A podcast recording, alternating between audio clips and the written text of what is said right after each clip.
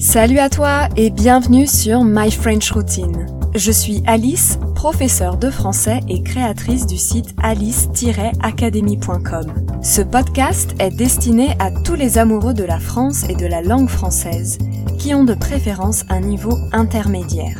Dans My French Routine, je vais te raconter des histoires et des curiosités sur la langue, la culture et la société française pour te permettre de progresser en français.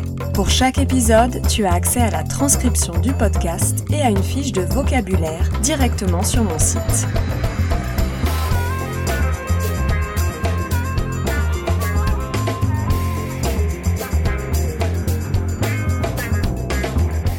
Dans ce deuxième épisode de My French Routine, je vais te parler du métro parisien.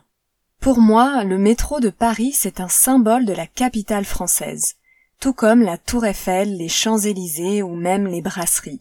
Dans cet épisode, je vais t'expliquer la célèbre expression métro, boulot, dodo que tu as peut-être déjà entendu et partager avec toi cinq curiosités sur le métro parisien. Si tu as déjà pris le métro à Paris, j'espère que cet épisode te rappellera de bons souvenirs.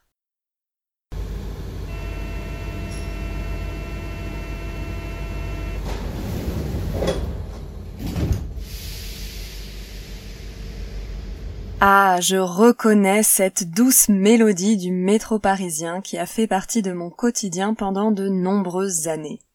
Cette sonnerie, c'est le moment où les portes des voitures du métro se ferment et où tous les voyageurs se précipitent à l'intérieur de manière plus ou moins civilisée. Qu'on le déteste ou qu'on l'adore, le métro parisien ne laisse personne indifférent. Certains diront qu'il est sale, qu'il sent mauvais, ou pour le dire d'une manière plus familière, qu'il pue. Et pourtant, moi je l'aime, le métro parisien. Avec ses 16 lignes, on peut vraiment aller partout dans Paris. Il y a des métros environ toutes les deux trois minutes. Alors pourquoi se plaindre? Alors certes, il y a peu de lignes climatisées et en été c'est un peu l'asphyxie. Il y a parfois des musiciens qui nous cassent les oreilles à 8 heures du matin et il faut faire attention aux pickpockets. Des pickpockets peuvent être présents en station ou à bord des trains. Fermez bien vos sacs et soyez vigilants en utilisant votre smartphone. Beware of pickpockets. Achtung vor Taschendieben. スリにご注意ください。 Cuidado con los carteristas. 请保管好个人物品，谨防扒手。 Fate attenzione agli scippatori. Je connais par cœur ces annonces, même dans les langues que je ne parle pas. Je dois reconnaître que je ne suis pas du tout objective quand je parle du métro parisien. Et la raison est simple. Il m'a accompagné depuis mon enfance jusqu'à mes études universitaires et mon entrée dans le monde du travail. J'habite maintenant à Lyon, où il y a un métro climatisé, propre, qui sent bon, mais ce n'est pas mon bon vieux métro parisien. Et d'ailleurs, comme un signe de contestation, je me déplace principalement à vélo. Mais à chaque fois que je remonte à Paris pour voir ma famille et mes amis et que je suis dans le métro, je ne peux pas m'empêcher de repenser avec nostalgie aux souvenirs qui sont liés à chaque ligne ou station de métro par lesquelles je passe. Évidemment, c'est une vision idéalisée et qui n'est possible que parce que aujourd'hui je suis comme une touriste à Paris. Je n'ai plus l'obligation de me lever tôt et d'arriver à l'heure pour les cours ou le travail. Le quotidien des Parisiens est légèrement différent et il est très bien résumé par la célèbre expression métro, boulot, dodo. Cette expression a été inventée par Pierre Béarn en 1951 dans un poème et est devenue l'un des slogans des manifestations étudiantes de mai 68. Le boulot, comme tu le sais sûrement, c'est un terme familier pour dire le travail.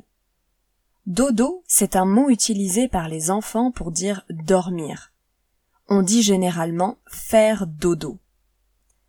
Métro boulot dodo, c'est donc la routine monotone et répétitive, le train-train quotidien des citadins qui passent leur journée à travailler sans avoir de temps pour les loisirs. On se lève tôt le matin, on a tout juste le temps d'avaler son café qu'il est l'heure de partir. On prie pour qu'il n'y ait pas de retard, de grève ou de travaux sur la ligne. Une fois qu'on entre dans les couloirs du métro, Il se produit alors un phénomène très étrange. L'humain que nous sommes se transforme en une sorte de robot, sans aucune capacité de jugement, d'empathie ni de bon sens. On court pour gagner deux minutes, au risque de se casser la cheville en glissant sur le quai, ça m'est arrivé. On peste sur les touristes qui ne connaissent rien aux règles tacites du métro et osent se mettre sur le côté gauche de l'escalator et bloquer ainsi le passage aux utilisateurs plus pressés.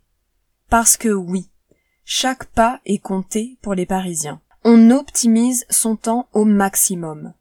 On marche dans les escalators. On entre dans le métro à l'avant, au milieu ou à l'arrière en fonction de la sortie qu'on va prendre. On passe même les portillons sans sortir son passe Navigo en posant son sac à main ou la poche du jean directement contre la machine. Les touristes, eux, essayent avec peine d'acheter un ticket à la machine automatique et ensuite de trouver un portillon ou tourniquet qui accepte encore les tickets. Bref, dans le métro parisien, il y a vraiment deux mondes qui s'affrontent. D'un côté, les touristes et de l'autre, les Parisiens. Mais le protagoniste ici, c'est bien le métro, abréviation de métropolitain. Je vais te partager cinq informations et curiosités sur le métro parisien. Numéro 1, la date de création. La première ligne du métro parisien a été créée en 1900 à l'occasion de l'exposition universelle de la même année. Elle avait alors pour but de desservir le bois de Vincennes qui accueillait les Jeux olympiques d'été.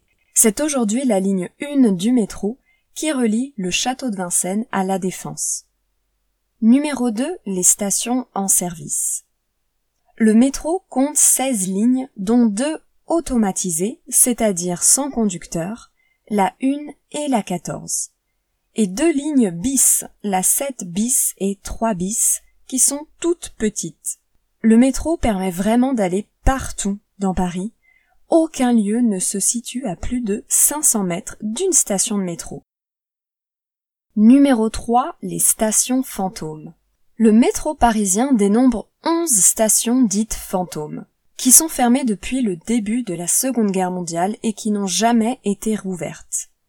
Elles s'appellent Arsenal, Saint-Martin, Axo ou encore Croix-Rouge. Elles n'ont pas été remises en service car elles sont peu fréquentées ou trop proches d'une autre station. Numéro 4, la première classe.